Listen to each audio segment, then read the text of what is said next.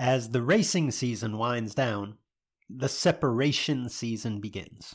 Now, when I say separation season, I don't mean the season to separate yourself from racing, although that's exactly what many of your competitors are doing. And that provides an opportunity for you to separate from the pack. Within This is Bracket Racing Elite, we focus on growth year round, but the gains, they're, they're small, they're incremental during race season for two reasons. Number one, because your attention as a racer is split, right? You've got upkeep, maintenance, travel, all the things involved with the racing season, in addition to a focus on your own growth. And because other racers are working hard at that time too. It's this time of year, this separation season, where putting in the work can really allow you a leg up on the competition. If you're serious about doing just that, and you'd like to surround yourself with a group of knowledgeable trainers and accountable peers with the tools, the resources, the wisdom to help you take that next step, and perhaps even with the occasional kick in the pants to keep you on track, this is Bracket Racing Elite is the answer. We've helped thousands of racers just like you take the next step toward becoming the best version of themselves on the racetrack. Elite can help you do the same. Enrollment is open as of Monday, November 27th, and it closes December 8th. Learn more at thisisbracketracing.com slash elite. If you know, then you know it's those long nights, early mornings, rolling down these old back roads, working all week, trying to turn this blood, sweat, and tears Jed and I are proud to partner with Bill Taylor Enterprises, that's BTE, here within the podcast. Neither of us, Jed or myself, are strangers to BTE products, services, or customer service. I've personally been using BTE transmissions and converters exclusively since 1998. Um, that's 20 years. BTE has quite literally powered every race, every championship, every round that I've won for my entire adult life. My point, they build products that I depend on. BTE builds products that Jed depends on. BTE builds products that you can depend on. Whether it's a complete top dragster or, or top sportsman power glide transmission, a torque converter designed for your specific combination, or any transmission component or bolt on item, the folks at BTE and Memphis Performance have what you need to succeed in today's ultra competitive world of sportsman drag racing. Shop online at bteracing.com. Hello, everyone, and welcome to the Sportsman Drag Racing Podcast with Luke and Jed. I'm Big Jed Jared Pennington. He's Cool Hand Luke Bogacki. If you're a regular listener, thank you for your patronage. If you're new, you'll probably catch on soon enough. Our goal is to shed some light on the events, news, and issues in sportsman drag racing and the stars within it. Welcome back, or welcome to the Sportsman Drag Racing Podcast, where we sometimes discuss the strip teaser and the Saturday Night Hooker. Now, originally, our plan for this week was to essentially take the week off. I think we actually articulated that on one of our previous episodes. Um, it is World Foot Brake Challenge week. Uh, in fact, by the time that you listen to this, uh, Big Jed and his team uh, will be in full swing at Bristol with this year's WFC. So obviously his week's very tied up, and uh, we could both just kind of use a break. So we were going to take this week off, resume next week, and then. Um, with the passing of Kyle Seipel, which you know we we touched on a little bit last episode, obviously uh, Kyle has been on the minds of Jed, Mark, myself. He's been on the minds of uh, you know the entire racing community, and it's it's so wild when we think about loss, and particularly in in this vein because uh, we knew that Kyle was struggling. We knew that he was in bad shape. Intellectually, uh, we knew that this ending was inevitable, right? Like it, we we could see this coming, and yet emotionally, when it happens, it's still a shock, right? Like it's just such a, a gut punch. Like I, I remember feeling that way uh, years and years ago with my father. Like you you know what's coming, and how intellectually you can accept it. Like you just can never be prepared for it. And so, as part of like my own personal kind of mourning process, I, I went back um, last week and I just I, I wanted to hear Kyle's voice. And I he had been an, a guest on this show uh, twice in the past, and I just I replayed those shows and I listened to them and. Um, we're going to play them back here on this episode of the podcast. Uh, his first appearance was uh, in 2018, right around the Spring Fling Million, which was literally months prior to his original diagnosis. So, with that, you get a little glimpse at what a pre cancer Kyle, who he was, right? And then the second was just a year later. Um, but it was it was obviously a, a difficult year, right? It was a, a year embroiled in a battle with this disease, and so you juxtapose those those two, and, and, you'll get the opportunity again to, to listen to them both back to back. But again, when when I listened to that, what stood out to me first and foremost was just I guess it's the power of audio, right? Like I, I wanted like I said, I wanted to hear Kyle's voice and you get to not only do that, but you know, it, it also to some extent it captures his, his spirit. And I'll admit, like when I listened to these myself, like I laughed, I cried, right? And you may very well do the same. So if you're not prepared for that, like, hey, you know, we'll, we'll see you next week. No judgment here.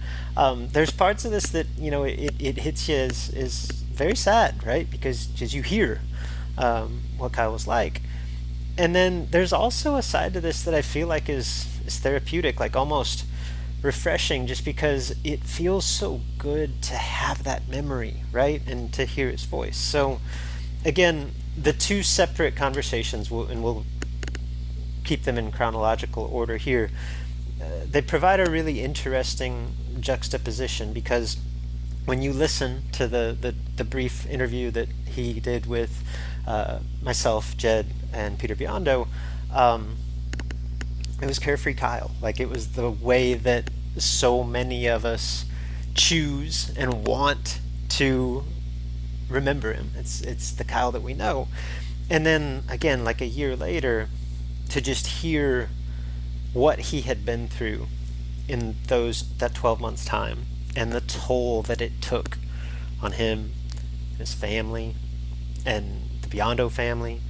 Um, and then to just kind of think like it's been three years now since that conversation, and obviously the toll that it took in that first year was was uh, just a precursor of things to come. There were some good times in there, right? There, this that that interview, that 2019 interview, had an air of optimism. Like we we were all we all knew what the stakes were, but there was this feeling that Kyle had beaten this thing, right? And uh, and obviously that that proved not to be the case. So it's just uh, it's I don't know. I will let you listen for yourself. Um, I'll, I'll, just say this: like for those of you who knew Kyle, um, I I think there's more joy in this audio than there than there is sadness. Like it's just a, a glimpse back and and memories of the man that we remember.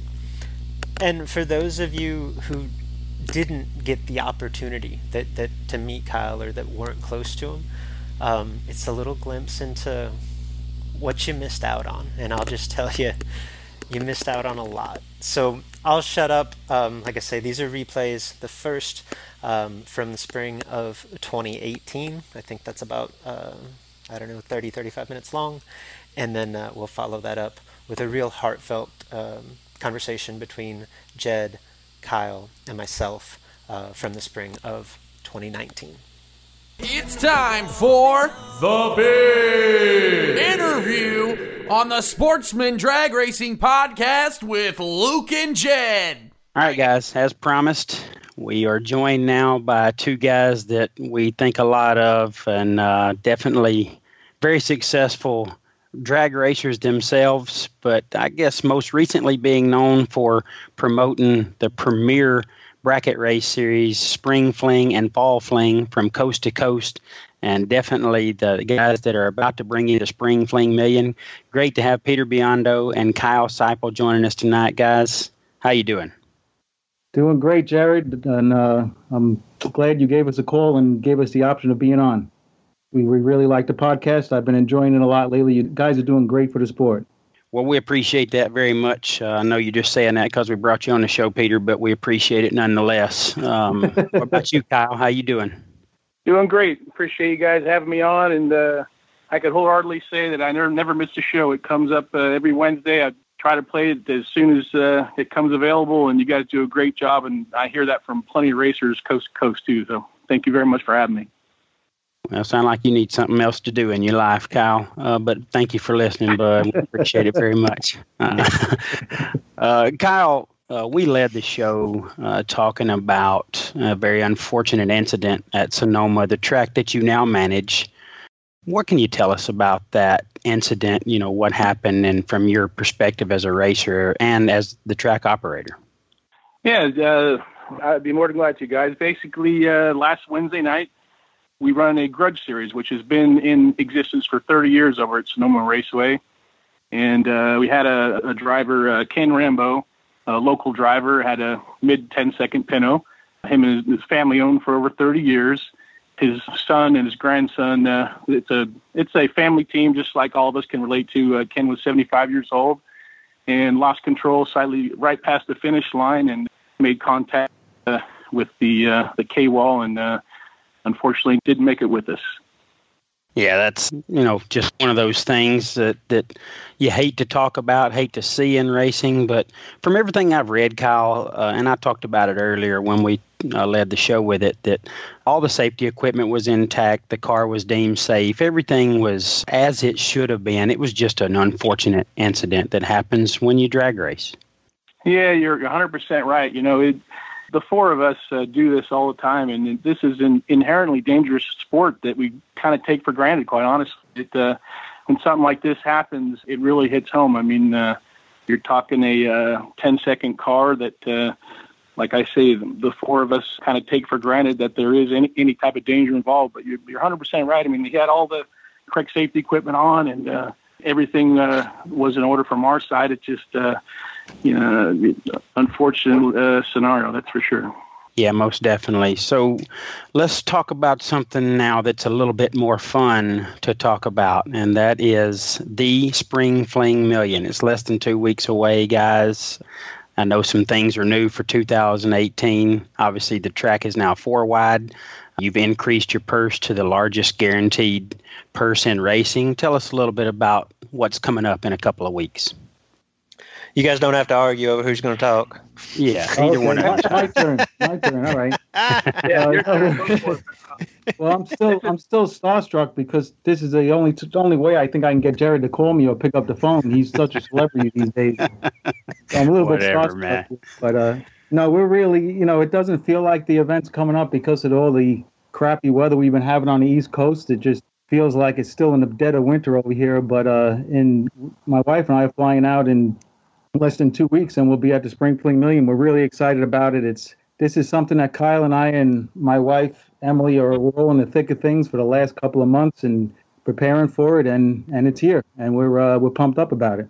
We're super excited. You know, uh, Peter and I try to game plan as much as we can towards the end of the year. That what, what we try to forecast for the following year. And I flew out to Peter's house about the end of actually the first part of January, and anyways, uh, time frame doesn't really matter. But we decided that for 2018, we wanted to really give the million dollar race in Vegas a strong pop. And Peter suggested, you know, why don't we guarantee two hundred thousand dollars? I thought it was a great idea, and uh, you know, it's uh, basically the highest paying drag race in uh, 2018. So we're super excited about that.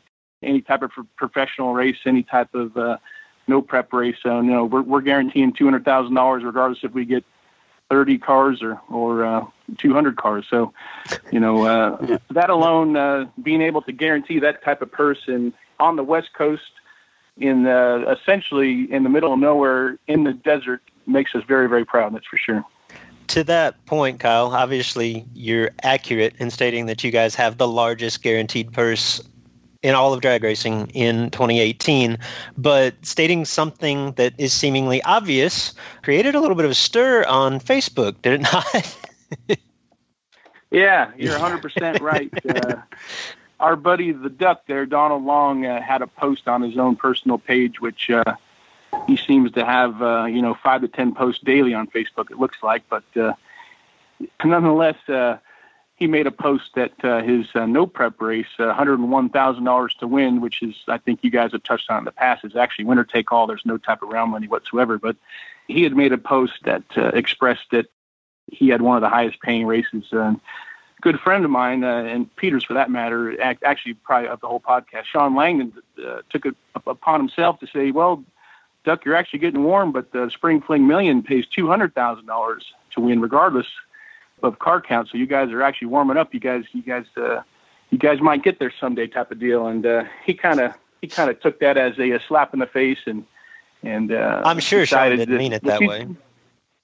yeah, yeah, exactly, Surely. exactly right. But uh, yeah, I'm sure he didn't exactly. But uh, Duck is uh, very, very good at promotion, and uh, anything that I think he could actually sink his teeth into and promote his series, he's going to do. And uh, you guys can see from the aftermath, uh, he he just basically took it upon himself that it was uh, his group. He had the $101,000 to race Sweet 16 at South Georgia. He took his racers and kind of put them against the whole bracket racing clientele coast to coast. And I, I don't think he realized how big of following bracket racing has because you don't see him back up on his words much, but I think that after he made a couple of posts there, the first uh, 12 hours, he uh, came back and said that uh, he was sorry about uh, offending the bracket race community. And I kind of found found it funny because he has some bracket classes of his own most at, at most of his events. So I, I wasn't really sure what he was trying to get across, but uh, that was kind of fun. The the uh, words going back and forth exactly. From my vantage point, guys, I, I was I didn't even realize this was going on until about 400 posts and 600 shares later, and and I see my buddy there defending us, and and it was pretty cool because I saw a lot of the bracket racing world defending us and saying, well, I mean, a lot of guys just put it like this, well. 200,000 is greater than 101,000 and just left it at that. But, and, and then I text Kyle, I said, who is this duck guy? Because I really didn't know who he was. But then I realized he has it going on when it comes to what he's doing. And he's the cream of the crop, I guess, in his uh, in in that world of, of what he does down in South Georgia and lights out. But uh, so after I watched his video, I realized what he was doing, and he was Duck was just getting a lot of promotion out of it, and I guess I guess that's what he's good at. But because some of the stuff just didn't add up, a lot of stuff what he said just didn't add up. But it was fun. Yeah. Yeah, he had a pay per view that was ten dollars to watch his race or nine ninety nine, and I promise you, some bracket racers bought it that wasn't going to buy it just as a result of all that. So it was mission accomplished for him. But nonetheless, we're not going to let anybody tear down premier bracket races. And I'm thankful for all the people that came and defended you guys and any bracket racers or bracket race promoters. And so everybody out there that took some time to do that was awesome. But just real quickly back to the spring fling million and what's going to happen in a couple of weeks. Uh, I know Kyle, you talked about the 200,000 guarantee, but Peter, that's not uh, the only increase in purse that, that you guys have for that event. No, and, and the way this all came about when Kyle visited me, guys, was uh, we were getting a few calls, especially guys like Kyle mentioned. Vegas, you have to travel pretty far from a lot of from most racers' houses. Let's just put it that way. It's not like a Bristol uh, where there's there's a ton of racers in a 200 mile radius. So we were getting a lot of calls, and Kevin Brandon was one of them. He's, you know, he says, "What you, you have to make that race a little bit more enticing to travel to," and and uh, we took that, and and that was what gave us the uh, idea to make it 200,000 guaranteed for the big day, and and obviously obviously everyone knows it goes up from that.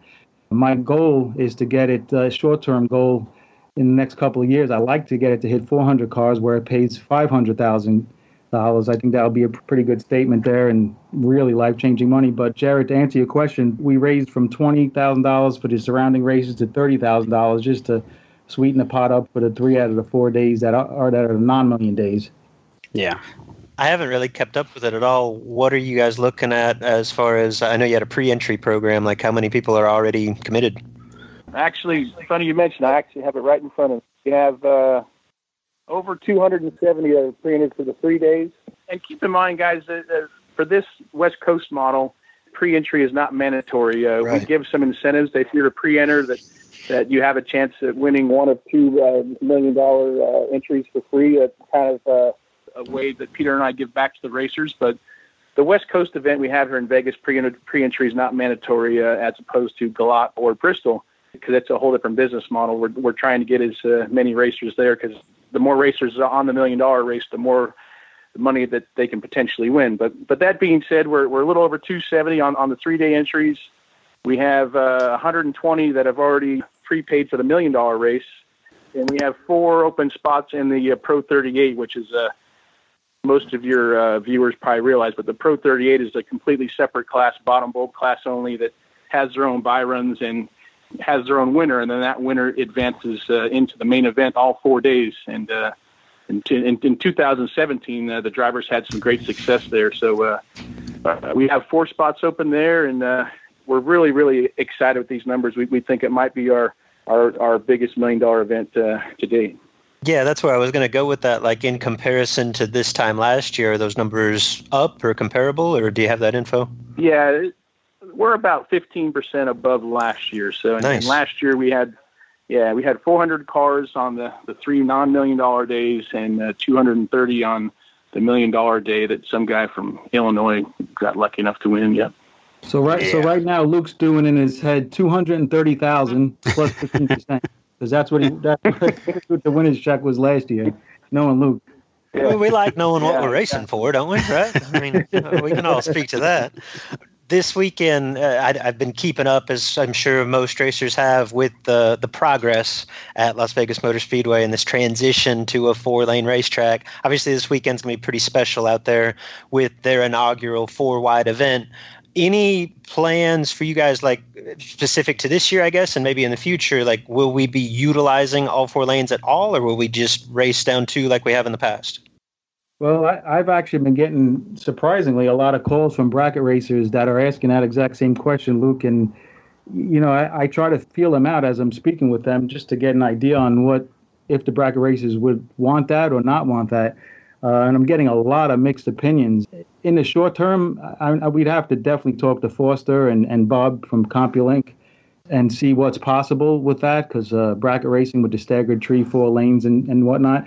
But uh, I think it could bring some excitement, and uh, in, not in the near future, but possibly down the road, we could uh, maybe play with that in a shootout if LVMS lets us do it, and uh, and see how it goes, and probably not change the whole event over right away, but at least toy with it and sample it and see how it goes. Yeah, interesting stuff. I can't really imagine. Like, I've never even raced at Charlotte, so I would imagine like there would be a distraction factor to deal with. But it's nice, I guess. I don't know what would prompt this, but I guess it would be nice knowing that you had the extra two lanes if something catastrophic happened and you couldn't race down one lane of the racetrack. You know, something crazy. Like it's a nice backup plan, if nothing else, I would assume. Yeah, and, and bracket racing is, and my gut feeling is for the long run, though, we could have some fun with it, but bracket racing is it's one guy and another guy watching each other on the way down the track, finish line driving, and there's a lot of strategy involved. I think if you the, the way I was thinking of trying a shootout at some point would be four lanes at the same time with dial-ins and everything, which would basically be a package racing. And I personally, I don't think that's what bracket racing is about. So uh, I mean, I I'd like to at least think about have some visions of trying some kind of shootout just to change things up a little bit. But I don't see our our whole event changing to that. But like you said, Luke, it is good to have if something happens, it's good to have two prep lanes getting you know ready to go right next to it if if need be. Hey, wait a second, wait a second, man. You're Peter Biondo. Like, you can't tell me you couldn't drop the guy in lane one while you rolled through the guy in lane three. I think well, you can pull it off. I, I, would need a cu- couple extra eyeballs, but uh, it, it, would be it would be cool and interesting. bracket racing is meant is meant. Uh, I mean, for what we do, judging the stripe and everything, I think that would change it up quite a bit. So Kyle, we'll go I was kind of thinking that, uh, yeah, that, uh, let me throw in one more thing there, Jared. I, this is kind of funny, but I was thinking it would be door cars only, and there'd be two people in the car, driver and passenger. you know, that way they could both look at their opponent and they could make it like a, you know, they have those rallies where you have one guy's a navigator, like he points his hand. I'm actually pointing right now, like forward, forward, left, left, right, right. You know, and then he's telling the driver what to do anyways, uh, I'm just. What if we did it with driver's ed cars, where you had a brake pedal on the passenger side? Yeah, oh, I mean, if we're going to switch it up, let's just really switch it up a little bit. Kyle, could you imagine riding with me and how badly we would cuss each other from the finish line to the turnoff? What'd you do that? I'd love to see that. so I would love Kyle, to have an in-car camera shot for that one. Kyle, obviously, you know you guys are, are, a few years in now to the to Spring Fling Million. You have contributed heavily to raising the stakes on the bracket racing landscape and what is available for bracket racers coast to coast. Tell us a little bit about building your brand, the spring fling and now fall fling brand. I was there. Um, the first event had several weather challenges and didn't go as planned. And then, you know, you're eight, nine years, whatever, into it. You got three of the biggest and most recognized races on the, the bracket racing landscape. Tell us a little bit about what you guys have done to build your brand and create what you've done? Well, first and foremost, we've been very, very fortunate. I mean, like you say, the the first event we had, what was it, Pete? 160 cars, 170 cars. Uh, well, I forget know, the car count. My mind goes to how hard we worked and how much money we lost. that, yeah. that that I remember, yeah. and I know we. I, I know I, after we left, I I turned to you and I said, uh, I've never worked so damn hard in my life and lost so much money at the same time. That's what I remember. uh, it's yeah, funny now. It wasn't. And, and it, yeah, exactly. And going back to that that first event, I'll never forget. We were we're cutting down the banners, and you know, I'm thinking we're going to save them for the next event. And he turns to me and says, "Well, we probably won't. won't we'll never need these banners." Like, that wasn't a very good sign. uh, but no. you know, it's basically uh, in American Dream story. When you really, if you if you look at it from my perspective, I mean, you got two guys, two best of friends from left coast and right coast, meet up in, in Bristol, Tennessee, and first event doesn't go nearly to plan. And like Peter said, we put a lot of effort into it, and uh, we didn't think it was going to be easy. Don't don't get me wrong, but we certainly didn't think we were going to be in the red as much as we were. And so you take the next four to six weeks after that, and we're contemplating if we're going to try this again. And then racers started being very receptive. You know what a great time they had, and you guys should do this again. And here we are nine years later, and we, like you say, we have three huge, huge bracket races, uh, and uh, you know it's it's been great. And it, it, we basically are very passionate about bracket racing. It's uh, my dad started bracket racing in 1977, and and you know uh, basically bracket racing at at our dinner table was like the Super Bowl. That's all we ever really talked about. Uh, I don't know if that's a good analogy or not, but basically, uh, the ET finals for us, I mean, that was the uh, U.S. Nationals every year out, out, out in Bakersfield. And Peter is very similar. I mean, his his dad was a very prominent Division One racer, and that's all Peter really knew growing up with his with his brother and sister. And and uh, you take two passionate people from from each coast, and you know, we just keep grinding and grinding and grinding to try to try to make our events better and better. And and you know, uh, Peter took a leap of faith in myself. Basically, year three, he says, "Listen, I want you to work on these events full time. And if for whatever reason they're not profitable, I'll, I'll, make sure that you can make ends meet. That was a huge leap of faith uh, in myself and didn't really put any, uh, you know, some people think it was pressure, but uh, it was actually the opposite of like, wow, this guy has, has a lot of faith in myself. So we're going to make this happen long term. And here we are, uh, you know, working, like you said, we got, we have three events and it's what I do full time. And the, the, the job at Sonoma is, is a part-time gig. And lucky enough to get uh, Emily and Peter's blessing to do that. But uh, yeah, super. You know, it, it's a storybook uh, ending for myself, uh, or it's something that movies are made out of. Let's just say. Yeah, you know, you talk about building your brand, and your tagline is "Race it, experience it." And I'm not here to blow smoke up either of your skirts because I don't like either one of you that much, but it's uh, being behind the scenes. I've seen it play out so many times where the tough decisions always have the racer's interest and the true experience in mind first before you count money one way or the other. And I think that has contributed heavily to building the brand that you've built and sticking to your tagline. And I, I think that's inevitably one of the, the reasons you're successful now and going to continue to be. Yeah, th- thanks, Jared. And uh, it was January 1st, as um, as you guys are talking, I'm thinking back when we came up with this. It was January 1st, 2010, and we were on a Lake Tahoe vacation with the families, and that was January. And in April is when we kicked off the first spring fling in Bristol. So, I mean, it was kind of crazy three or four months into it, into the planning to just launch it like that. But as I'm thinking back, we had 10 pages of notes that January 1st, that New Year's Day, that Kyle and I just scribbled scrap sheets of paper. And every bit of those notes, as I think back, was what would we want as a racer walking in, getting, coming into the gate at a big buck bracket race? And we just kept going back to that. And that's really what we built it on. And uh, one of the things we built it on is exactly what you said the experience. We kept going back to, well, it's nice to have the top prize be big. It's nice race. Everybody wants to race for big money on top. Everyone wants good round money, blah, blah, blah, blah, blah.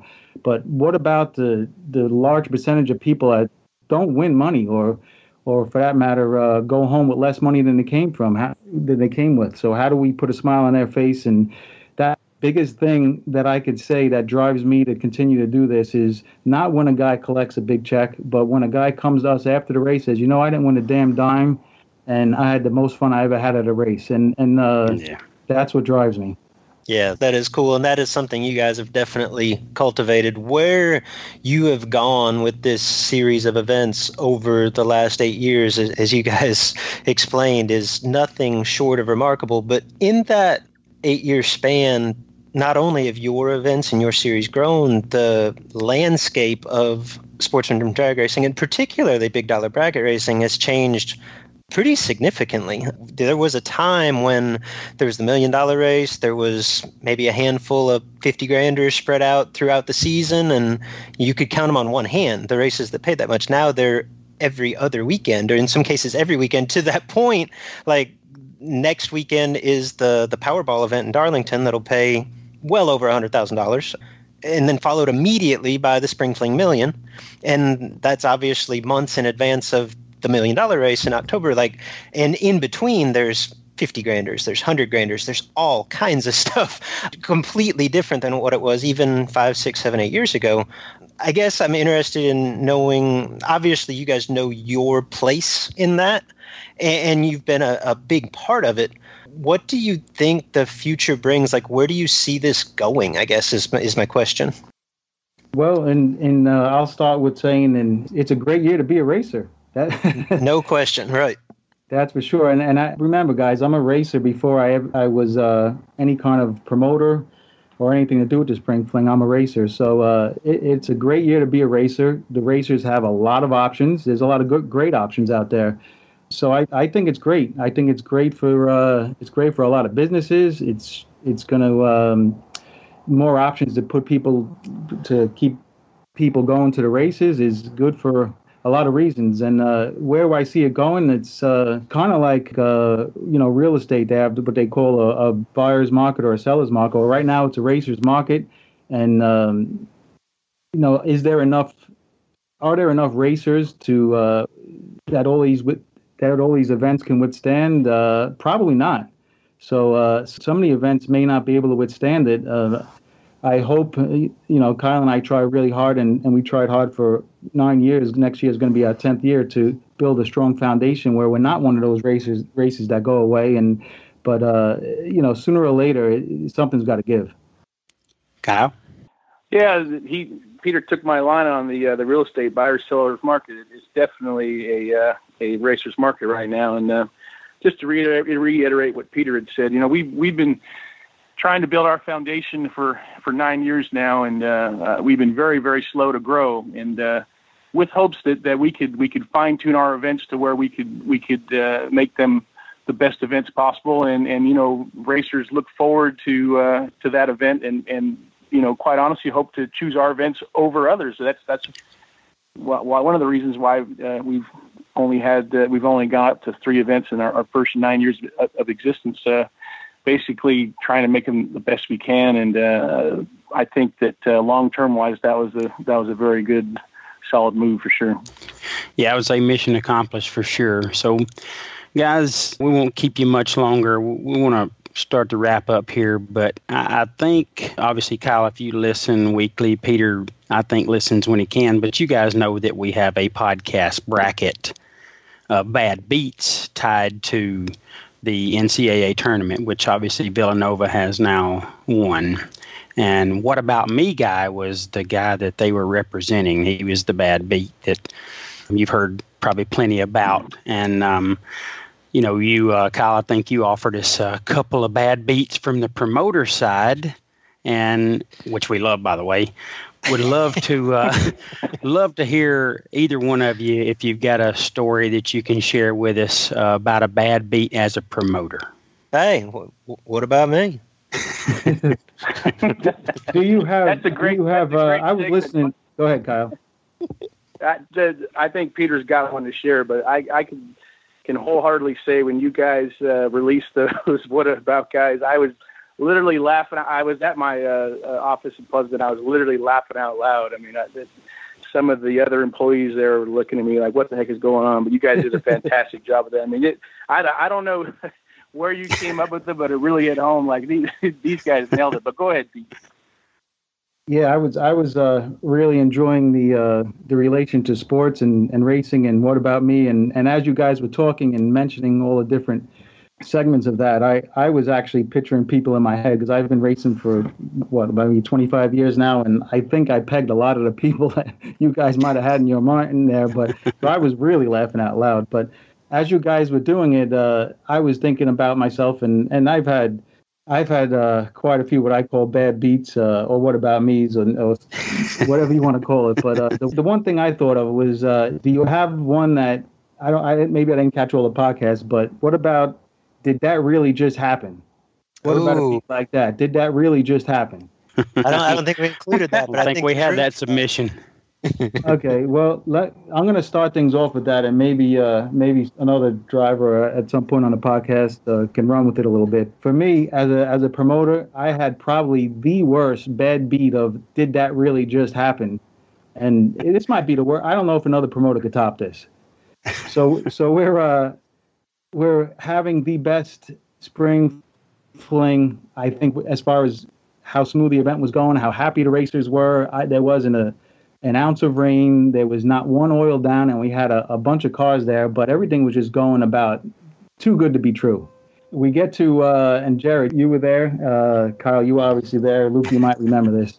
We get to, uh, I believe it was sixth round of the uh, the twenty thousand dollar race on Friday night, and uh, a little storm rolled through Bristol, and uh, it got cold, and we stopped racing, dried the track off, and Kyle and I came up with this brilliant idea. this again, this is did that really just happen? Bad beat. So, uh, and and it really was a good idea. It, it- in all honesty, it shows, and you know, we're speaking from the heart. When you talk to Kyle and I, we leave all our cards on the table. It was sixth round. There was about you know maybe ten cars left, and they were about to go down a, a track that was sitting for four hours and you know these guys are running for big money and they're all amped up to go but we both came up with the idea of let's put some rubber down the track so that no one has to be the quote unquote first pair because usually you know no matter what track it is a lot of times after a rainstorm the first pair is going to be maybe one or two slow i'm not saying all the time but in in we just were trying to avoid that possibility so kyle and i we're going to go down and not race, just just do a long burnout, and uh, and we were being serious about it. We were just going to go down the track and make a lap, and um, we did. Well, he did. this, this uh, and I was really having. I was just finished telling Emily that day. This is like probably the best race we've ever had as far as how smooth things were going.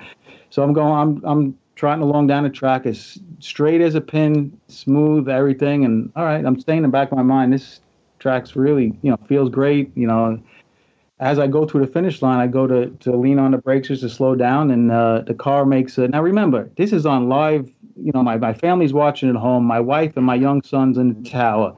It's it all. everything always looks worse when it's at night. On top of it, and and my, here I am. I go into uh, hard left into the guard wall, smack off both walls, and after my bell was rung, I'm not even kidding you. I was, I said to myself, "Did that really just happen?" And and uh, that, that that come on, you guys cannot come up with a worse bad beat as a promoter than that. no, I mean, I no, that's that's about as bad a beat as it gets. that was a terrible thing. You know, just one of those goofy things that happens on the track, and you had the best of intentions, and everything was going great up until that moment. And I, I'll never forget the how my stomach turned inside out, and I can only imagine what you and Kyle were going through. I can't even. What about me? Yeah, on that one, Pete. I, I got nothing. no, no, I've been a promoter for a long time. No, I got nothing. I'm challenging Jared and and uh, Luke. You're also a promoter. I'm challenging every other promoter out there to come up with one that that's worse than that. That did well, that really just happen? Bad beat. Because I could tell you guys, once I stopped spinning the car around, and once I real I realized I was okay, I looked up and I said, "This is this has to be a nightmare. There is no way that really just happened." now, you guys, I've worked for for both uh, you, Kyle, and, and I've worked for Luke as well. Now, I can say that I've just about ruined both of your events uh, myself. I, I, did a monster wheelie at Galot and nearly oiled the track down. Mm-hmm. I thought I mm-hmm. busted the oil pan, and and I, I wrecked at Luke's race. Uh, got in the wall there. So your announcer uh, both of you's had an announcer that's, that's done some damage was, before. I was thinking about that when Pete said, you know, your uh, did that really happen moment, and I wasn't gonna throw you under the bus there, Jed, but yeah, that was the first thing that came to mind. Did did my did my co-announcer just? Oh my! Oh oh. Where's JJ? Yeah, yeah. Mm-hmm. that, that's pretty bad. That didn't go well either time guys, uh, really J- think Jed is Jed is all, always about getting the chat bleachers cheering for him, regardless if it's turned the wind light on or crashed or doing a wheelie. Comes back and the chat bleachers are just raving what, about him. So whatever it takes, right? That's whatever it exactly. takes. Chat bleachers yep. love. Doesn't hold back. uh, guys, we thank you very much for taking some time to join us. And um, just, we know things are going to go very well in Vegas in a couple of weeks at uh, the Spring Fling Million. And uh, the races that you have throughout the season will follow suit, and just really wishing you all the best as you get prepared for the big show in a couple of weeks. Well, thank you guys. Thanks for the opportunity to talk to your racers, and uh, I can't say more that you guys have. Uh, you guys are doing a lot for the sport. I know you guys very well on a personal basis, and I mean this from the bottom of my heart. Just keep doing what you're doing because nobody's doing what you guys are doing right now, and it's great for the sport. Thank you, Peter. Yeah. Thanks. 100% right, Pete. I can't tell you how many manufacturers and racers that I hear throughout the year that continually rave about the show, and uh, it's very uh, evident uh, that when you listen to it, you guys have your heart and soul into this. So thank you very much. Well, thank you for buttering us up. I will see yeah. you guys in Vegas. I'm looking forward to it. It's just you guys talked about how far it is. It's I mean it's like a 20 minute drive from here, so I'm looking forward to it. I'll see you guys there. I feel like I got a home track advantage. All right, fellas. Good luck. Wishing right, you all right. the best. Great. Thanks again, guys. guys. Okay, as I mentioned in the open, obviously what you just listened to, it was a, a conversation between Kyle Seipel, Peter Biondo, Big Jed, and myself in the spring of 2018. This is our follow-up conversation. Uh, again, it was just a couple of months after the conversation that you just listened to that Kyle got his initial diagnosis. And in this discussion with Jed and myself, he kind of walks us through that and the, uh, the, the, the pain, the turmoil, the anxiety uh, that he faced over the, the next 12 months. And again, there's, there's an air of optimism in this, but uh, it also sheds a light on this terrible disease and the havoc that it causes and, and the upheaval that it causes. So uh, there are times that, uh, that, that, this may be difficult to listen to, but again, um, it's Kyle's voice, it's Kyle's memory, and um, I think like his selflessness and his optimism um, that has been talked about pretty significantly since his passing really comes through. So again, this is uh, Kyle with Jed and I, spring of 2019. All right, guys, joining us tonight is Kyle Seipel. We all know Kyle as the co-promoter of the Fling brand, and we typically would bring Kyle in on the eve of one of his and Peter Biondo's events to talk about the event. Obviously, the Spring Fling Million coming up next week. So This is normally what we had talked to Kyle about, but tonight we want to talk about more of a story of trials and tribulations and challenges and ultimately triumph, Kyle's personal journey that he's taken since late summer of 2018. So without further ado, it's great to have Kyle Seipel on the phone with us tonight. Big Nasty, how you doing, bud? Doing good, guys. Appreciate you having me on. Always a pleasure. What part of the world are you in tonight? Just so everybody knows where you are at. We're in California. I'm uh, going to leave tomorrow afternoon for the uh, Vegas National event and uh, race a little bit of super stock. But I'm in California here at uh, my little uh, Pleasanton office. Yeah. So before we talk about what I alluded to in the intro, you got some racing that you're doing right now. You're wheeling pretty bad hot rod, bud. Yeah, you know it's pretty cool. To be honest with you, I'd be the first to admit that when I was growing up, I didn't have the best equipment, and uh, you know I've kind of fallen into this Chevy Copo. You know, it's uh, not many people that can say that they're bracket racing or super stock racing a, two hundred thousand dollar automobile. And uh, here I am, a longtime friend, family friend, Larry Stone, that owns a Chevy dealership. I've been friends with him for about fifteen years now, and uh, he gave me a call. He's like, "Hey, I got a I got a Copo uh, that uh, my son was going to race, but some some things uh, fell through uh, the cracks. And uh, would you have any interest in driving it?" And I was triple zero. I was like, "Yeah, absolutely, I'll drive that." And typical Kyle Seipel uh, uh, perspective. You know, I don't, I can't get it to the track. I can't tune on it, but I can certainly get it down the track. So, uh, you know, I have, I have a helmet and I have vinyl, but how do you uh, want me to get this car to the track? And anyway, long story short is uh, he works out a deal with Justin Lamb where he gets the car to the track and Justin and Chris uh, maintain it and they tune it. And my job is to let go of the button and try to turn on wind lights. And, uh, you know, very, very fortunate, and uh, looking forward to racing that car this year for sure. Yeah, we definitely hope to see you do well and get out there doing what you love and what you are really good at too. So before we get rolling down the path that we're going to go down, Kyle, let's just summarize your last 10 years. Things going really well. Is the spring fling, fall fling brand is is amazing. It's it's getting the attention and from all around racing, and the desire to be there is like no other. You guys add the third event uh, several years ago in Vegas. Now you're just coast to coast, and you're doing it big time. Beautiful family, beautiful daughter, beautiful son, beautiful wife. Uh, life is good. You're full time working for Bracket Races Incorporated or LLC, and you got amazing partners in Peter and Emily right up until last summer when you got some news that nobody really expects or ever wants to hear. Yeah, you know, uh, made a trip to the to the dentist. Dentist says, uh, "Hey, you got something uh, kind of strange in your tongue." I, I would get to get to the doctor, and uh, you know, okay, yeah, no problem. So, go to uh, the family doctor, and uh, he says, "Yeah, you know, we're gonna have to send you to a ear, nose, and throat specialist." All right, no problem. So go there, go to the ear, nose, and throat specialist. Takes a look at it. It's like, yeah, you know, we're gonna have to do a do a, a biopsy on your tongue. And you know, me and my and my percentages, I said, well, what what's the percentage chance that that you know this could be something serious? He's like, ah, I'd say about one percent chance this is something serious. So all right, so I, I sleeping like a baby, you know, one percent chance to me is like, why am why are we why are we even going through this whole whole ordeal, you know? So two days later, after seeing the ear, nose, and throat specialist, I go in and he shoots my tongue full of some type of novocaine or something, and he cuts off a couple pieces and says, all right, we'll send this to pathology and we'll let you know what we find out. Two days later, I'm in the backyard with Hudson, my five-year-old. He's uh, he's squirting me with a water hose, and uh, get a random phone phone call, phone number on my phone, and uh, pick up the phone, and it's a doctor. He says, "Hey, uh, this is uh, forget his name. I've been seeing so many doctors at this point, but uh, Doctor So and So, and uh, your pathology came back." I'm like, "All right, yeah, what's going on?" And he says, "Well." hate to tell you, but you have squamous cell cancer. And I said, uh, what was that again? You know, my son, he still squirted me with a hose, you know.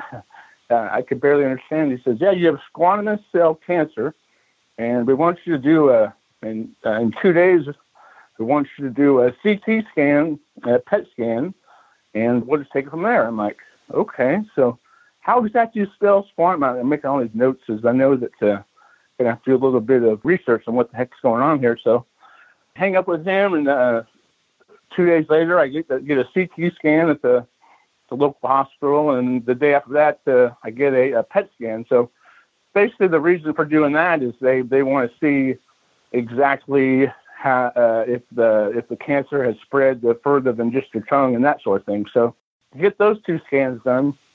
Now I have a surgeon that's assigned to me, which is very actually a, a surgeon that after I did a lot of research on was one of the top surgeons in all of the Bay Area. I was very fortunate to to get called upon. Uh, he went to school at NYU, did his internship at Mayo Clinic, and uh, anyways, so I, my wife and I go and see him, and he says, "All right, well, it looks like that the cancer is just relegated to your to your head, and neck, and tongue area.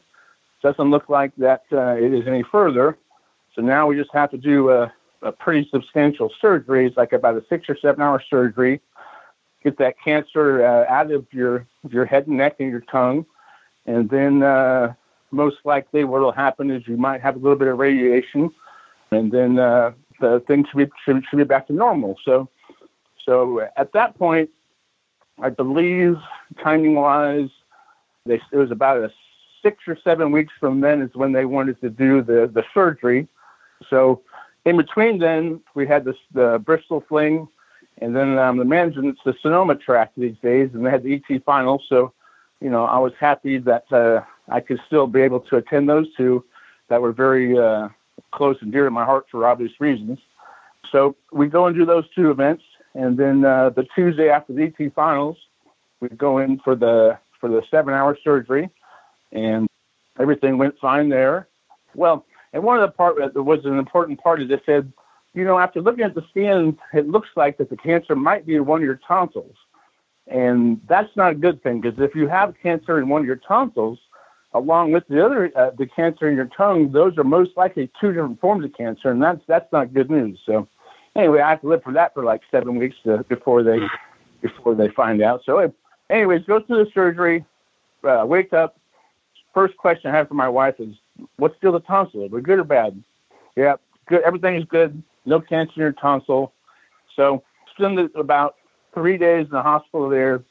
I do find out that they had to also take out about 35 to 40 lymph nodes because they did have uh, signs of cancer in one of my lymph nodes. So the downside to that that I find out is that what they originally thought was going to be just having some radiation is now you're going to have to have uh, chemotherapy and uh, radiation. Don't apologize, but it's not necessary. So what that entails is you get uh, they want you to recover from the surgery, so your body is well enough to be able to to handle the, the chemo and radiation. So we got three rounds of chemo, which is once every two weeks, and then in that same time frame, when you have the chemo, you have 30 radiation sessions. So 30 radiation sessions, which is every single day, but they give you weekends off. So basically, you have 30 rounds of radiation, three rounds of chemo, when you work out the math, it's about a six or seven week process. All right, so sign me up. I mean, what's uh, uh, let's do everything we can to, to try to get clear of this stuff. So I leave the hospital. I'm home from the hospital for about 20 minutes, and I can't breathe. I have uh, quite a bit of saliva in my mouth, blah, blah, blah. Long story short is uh, the apparatus I was using at the hospital I didn't realize how much I was relying on that. So I get admitted back to the to the ER, uh, spend 36 hours there, and then everything's good. Then I go back home. So my neck is still very swollen. They said, you know, in the next week or two, the swelling should go down, and then we'll start the radiation chemo within a couple weeks after that. So about three days after I'm home, my neck is just getting bigger and bigger. Like, and I'm like, wow, I, I thought for sure that it was supposed to go down. So I said, you know what? I better go see my surgeon. I just have a feeling something's wrong. So I go and see the surgeon. He says, oh, yeah, it looks like your neck is infected. Oh, okay, great, great. So what's the plan there? Well, we got to uh, drain your neck and then uh, give you some meds and you should be fine. So right in the, he starts, uh, he has to slice open that little slice to get the, the infection out. And uh, so they use a little suction deal. I know that I'm getting very graphic here, but they get the infection out. Nurse that's in the in the doctor's office passes out because she couldn't handle uh, all the drainage, let's just say. So then they have to uh, give me some meds to get rid of the infection. And he said, well, I hate to tell you this, but you're going to spend three days in the hospital because we can't have you sent home because we have to do make sure that we get the right meds to where to where we can fight this infection off. And uh, there's no way around you not going back to the hospital. So, anyways, get through that, and finally on uh, the mending ways, and then uh, put us about ten days. 10 days later than they originally wanted to start the radiation chemo because uh, because of because uh, of the infection. But anyways, uh, so now now we start the the radiation chemo. The radiation entails uh, having to go to uh, a, a, doctor's office that uh, specializes in this sort of thing uh, once a day, every day, Mondays through Friday. Unfortunately, the way that the type of cancer that I have is you have to uh, go in and you have to wear this mask where they bolt you on the table, have six little snaps on the table, and they have these marks on your mask, and that's where they know exactly where to shoot the radiation in. So you know that uh, that in itself took a it uh, wasn't an easy thing to deal with, and I uh, got through that and uh, went there once once a day for 30 days on no weekends once again, and then uh, within that time period, once every two weeks, you got to go to the doctor and you get some chemo. That uh, you know was was no fun either. But bottom line is, we got through it. Have a whole new perspective. Is uh, pretty much the bottom line. You know, I, I uh, you know, I can sit here and I can complain that uh, that I'm down 60 pounds and talk different and lost all most of my hearing, and uh, I'm also racing. And I can tell you one thing: if they're going through all this, I just ran quite a bit over at Tucson, and most runs, the honest truth is, is I couldn't tell you who got there first, second, who had a better light or what, but which really hits home because I was driving the Copo, and it's a new car, and uh, I was kind of blaming the new car. Then I started driving Andy Morris's dragster there, which I've driven like the last 20 years, and shoot, the first run I made in that thing, I felt like I was on top fuel. Like it's, uh, my my brain, my brain was so far behind the car.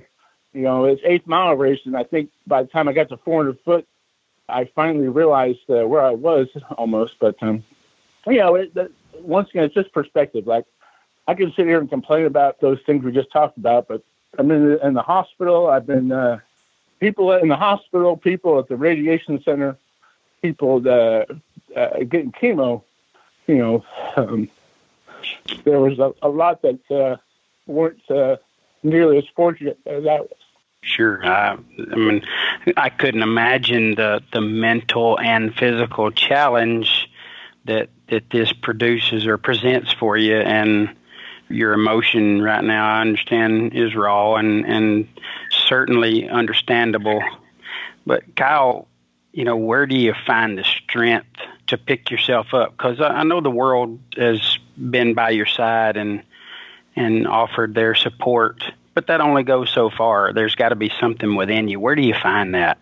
I had peaks and valleys. I went through uh, periods where you're like, "Why me? Why does this happen?" Like, uh, you know, this is this isn't right. And I think the biggest thing for me is that when I was about a week into the radiation, I was going through a a bad bad little spell, and I finally just made it competitive. You know, I'm a happy-go-lucky guy, let's say, but you know, I'm super competitive. Uh, when it comes to business or racing, let's just say, I decided that that's the perspective I wanted to put on it to where I'm not going to let this thing beat me. So, you know, radiation wise, uh, just basically told myself, listen, it's me, it's this radiation machine, this mask, it's against cancer. And, you know, I'm not going to let it get the best of me. And once I got to that perspective, it, it certainly helped out. And, you know, you, you do a lot of soul searching. You, you I'm not much of a reader, but uh, I look up a lot of videos.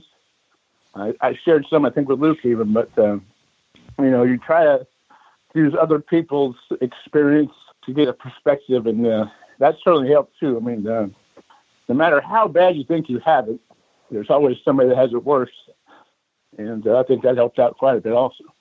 Kyle, you shared your journey like almost from a, a clinical standpoint, and obviously the raw emotion coming through is you know evident and visible to all of us i'm curious like as you walk through all of those anxious moments and the not knowing and the, the various phases of getting hit with a new hurdle and you can't know coming into it what you're getting into. Like I, I guess what I'm curious is is is there any one moment that stands out as maybe being the scariest of all of that going through what you've been through?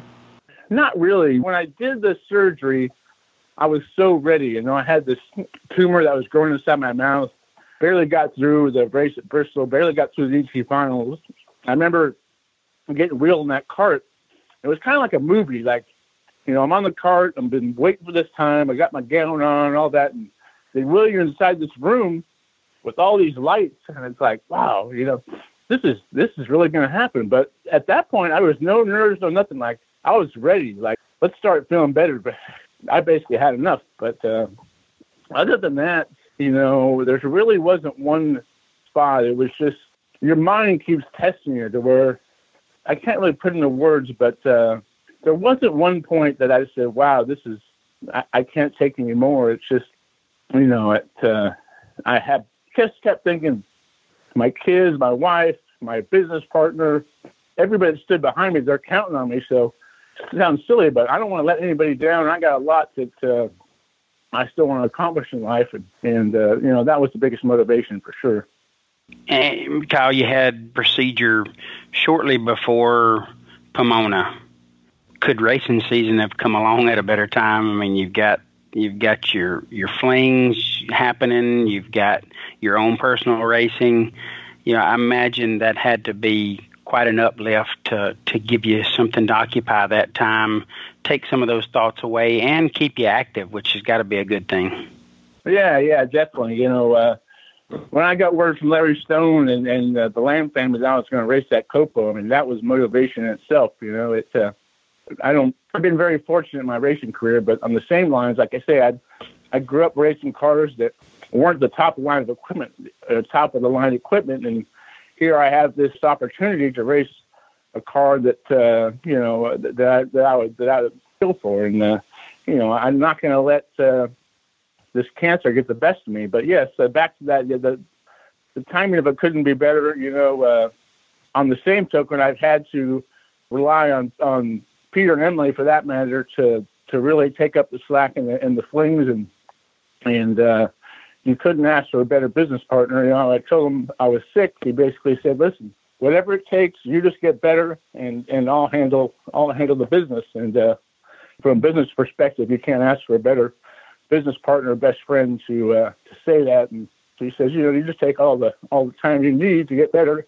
We'll get through this. So, yep, yep, for sure. No doubt, uh, you, you're surrounded by wonderful people, and you know that's um, that's no surprise out of uh, Peter and Emily to to take up the slack. But I can see that you're still working hard. You're obviously on the verge here next week of the Spring Fling Million, most likely to be the largest one ever. Um, you know that has to be uh, that has to be raising your spirits and and helping you get through some challenges that still remain. I know you're not uh, done with this yet. I know it's still a battle, but uh, all the all the success and good things that are happening around you right now has got to have you feeling a little better for sure. Oh yeah, without a doubt, without a doubt, it's definitely keeping me occupied, and uh, I feel uh, confident we're gonna have the biggest fling event that we've ever had uh, prior in Las Vegas. Uh, we've got a lot of good momentum there, and uh, you know, family and friends on my side, and all uh, all my employees at Sonoma Raceway have my back, and uh, you know, yeah, without a doubt, uh, I'm I'm looking forward to 2019. That's for sure. Yeah. Kyle, I know you've had you've mentioned uh, you know a little bit of the immense support that you've had from those close to you, obviously from the racing community at large. Um, it is probably a difficult question to like single any one out, but I know that there were a handful of people that really reached out to you that had been through similar experiences. Like, was there any one person or conversation that really stands out in your mind uh, of the many that you had trying to work through this? Yeah, you know, uh, that's one thing that this whole ordeal uh, I don't lose perspective on. Uh, there's really two people that were my that were my go-to. Um, Todd Beavis, who uh, builds race cars and um, uh, never even said one word to him prior to this uh, diagnosis. Uh, Jason Shade, from Mark Williams, a good buddy of mine, when I told him what I was going through, he said, "Listen, uh, a good buddy of mine, Todd Beavis, went through the identical thing that you went through, and I think it, it would be good for you to talk to him." And you know, as much research as you do online, the first thing you find is everything is very negative. Uh, very few positives to to be drawn from from from uh, from this diagnosis. And uh, speaking of Todd, he had been through. He had the identical cancer, tongue cancer I had. Uh, he didn't have radiation chemo, but he had the radiation, and he he had a good perspective there. Um, you know, I, I spent a lot of time texting him back and forth on what uh, what I should be. Uh, basically, he gave me uh, what I should be expecting from the different phases, and that that helped out a lot. That was basically prior to surgery, through surgery, post surgery. I mean, I I wore him out via text message, and uh, I, I I couldn't ask for somebody I've never met face to face, to to give me that amount of time. So that was cool. Prior to the surgery, Don Schumacher had reached out to me you know, Don Schumacher, I might have said hello and goodbye sort sort of thing, but never had much of a conversation with him. And uh, Jeff Foster from LVMS reached out to uh, the Schumacher group, and before you know it, Don Don uh, had gave me a phone call. Uh, he had uh, tongue cancer, and I had about a 45 minute conversation with him. Gave me some more perspective on what what I'm going to be going through, and some suggestions he made, and uh, you know, once again, uh, those two people uh, certainly made uh, the whole process uh, a lot more bearable. Just, just so I could I could get some feedback through somebody that had been through this ordeal, which is uh, very very hard to come by. Yeah, very very cool that those guys were uh, sounding boards for you and somebody that um, had been through this experience and helped you get through it. So, Kyle, if there's somebody listening that is affected the same way or they know somebody that's affected by this in a similar fashion or any fashion for that matter, maybe the message is simple, but what do they need to hear? What's the message they need to hear to help them prepare and, and battle through this? Well, it's a great question. You know, I, I've I've met so many people through this through this ordeal that some have made it through, some haven't, but you know, and there's not one thing you could pinpoint that is going to give you a better or, or, or worse chance. But that being said, it's just a matter of hitting rock bottom and get your mind right to where if your mind isn't right and you and you don't think that you're going to make it, then you probably won't. You know, I think that uh, you got to hit rock bottom and you have to put your mind to it that this is not going to beat me, regardless of, of, of how bad or, or, or what prognosis you have. Basically, I was diagnosed with stage four cancer and had three rounds of chemo and 30 rounds of radiation. But, you know, there's people that have it a lot worse, and uh, I certainly wasn't going to let it beat me. I wasn't going to let it beat me, that's for sure. Kyle, I know that just keeping in touch with you a little bit throughout the process, you talk a lot about perspective and how your outlook's changed. You talk a lot about you've you've told me personally, and I, and I want to say you've said something along these lines publicly that you never realized there was so much you could learn about yourself. I guess like this may be a really difficult question too, but as you look back on what you've been through to this point, what can you say like big picture? What what have you learned? What can you take away from it? Let's just take like a racing perspective, which is what you know, you, most of us, uh, me, you, Jared, Mark Romeo, we know racing more than anything. And, you know, first race back, I'm at a, uh, the NHRA national event in Arizona.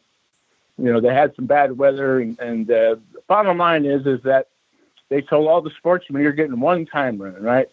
It goes to the pits like wildfire. NHRA, this is terrible. How could they give us one run? And you know, this and that, and shit. Here I am. I'm, I'm in a brand new car to me hardly I had a couple test runs and you know I'm just happy as a clam that I'm even at the racetrack, let alone complain about making one run prior to first round. And I think it's just that kind of sums up in a nutshell. It's just perspective that here we are doing uh, out here racing and and doing something we love that is a bonus that a lot of people don't have the opportunity of, of even don't even have a chance to have that uh, type of opportunity, and you know, kind of lose perspective. Here you are complaining about making a one run down the track prior to first round, and uh, you know, I think that uh, that pretty much sums it up. That uh, you just need to be grounded from time to time to have a little bit better perspective. Is all.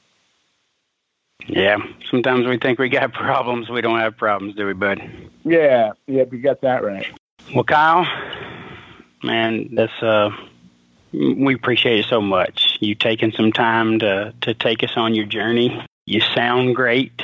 You look great, and just super proud of you, man, for for what you've battled through and will continue to battle through. And I know I speak for everybody when we say we believe in you and just keep fighting. Get through it, man. We can't wait to see you next week at uh, the Spring Fling Million. It's going to be amazing.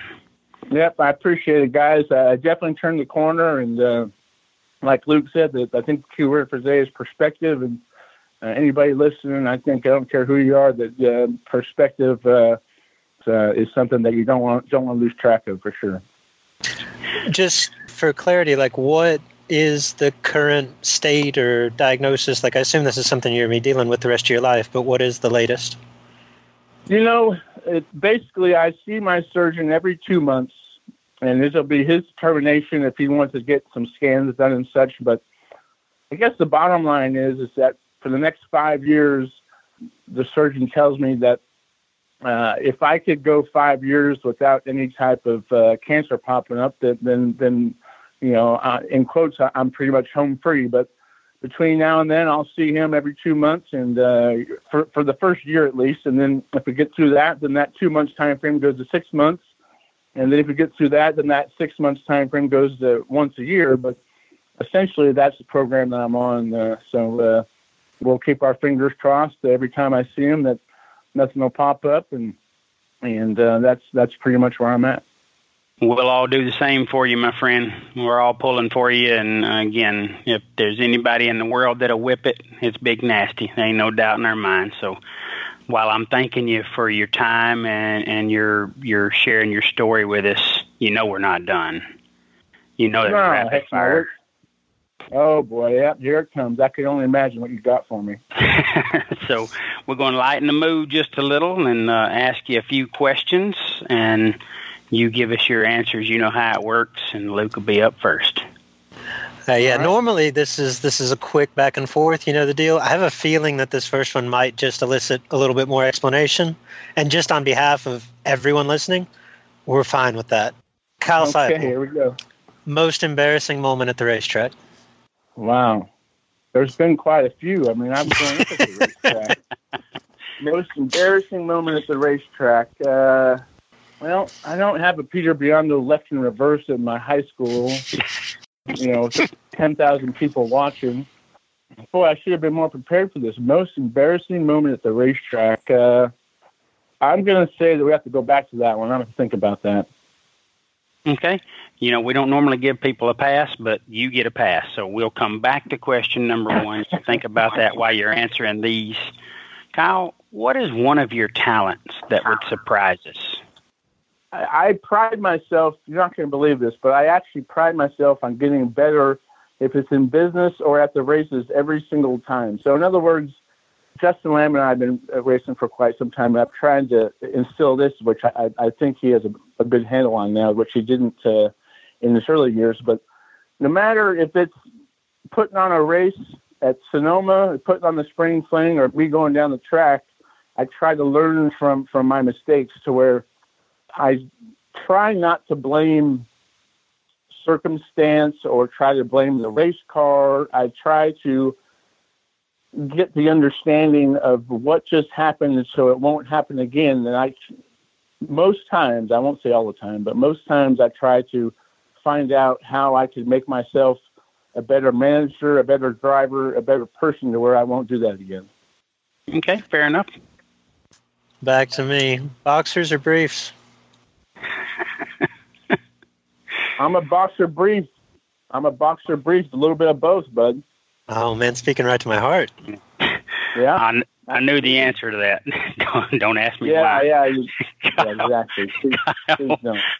What is your least favorite venue? Now, you, typically you wouldn't do this on air, but if it's your least favorite, who cares? Least favorite venue, meaning like racetracks? Or? Yes, yes. I'm I'm sorry. I meant racing venue. Least favorite racing venue. I mean, where's that one place you just can't win around? Just, I mean, just hate going there, or dread it, not hate it. That means you're too good at racing. No, I, I'm trying. I, no, I'm not. Trust me. Uh, um, you and I live the same movie, movie, Jared. Uh, we our racing legacy uh, precedes us to where we don't. Recently, uh, it uh, our our legacy supports us. It's like our track record recently doesn't support the legacies. But uh, yes, uh, you, you're following me. But once again, I don't have an answer for you. I'm sorry. I, I don't. I don't. There isn't one track that I just dread going to. Uh, uh, I don't have an answer. Okay. Well, I mean, I'll help you out. I hate Rockingham enough for both of us. Yeah. All right. There you go. There you go. Perfect. Perfect. Kyle, you have uh, you have been known. You just have fun, right? I, have said on the podcast before, like it's not fair when you win because you have more fun than anybody at the track, and then you win too. Like the two don't, they shouldn't go hand in hand like yeah, that. Got it. Got So- it. Got it. Yep. I tried to. Along those lines, like fun at the track, fun away from the track, like just fun, right? That I think that's probably your legacy as much as anything, which is a cool legacy to leave. Along those lines, like maybe not even the the best hang to hang with because like you, you've you've hung out with everybody across the country but maybe like the sneaky good hang like somebody you look at and go like i don't know about going out with that guy and then you get back from the track and like that was the coolest night ever like who would just surprise you as like being really fun to go hang out with I met him back in uh, 1991, and we've become best of friends since. Uh, and you know, it's probably Jeg Coughlin Jr. Jeg Coughlin Jr. is, uh, from a public perspective, he's very professional, and he, he's he's very methodical, and he's a great driver, which which are all true. But when you get him behind the scenes, he's probably one of the most fun and funniest people that you'll ever ever encounter. He, him, and I the way our personalities uh, uh, work are like peanut butter and jelly. I, I he's probably uh, the one that most people wouldn't probably think he's like a straight arrow, let's just say. But he he loves to have a good time, without a doubt.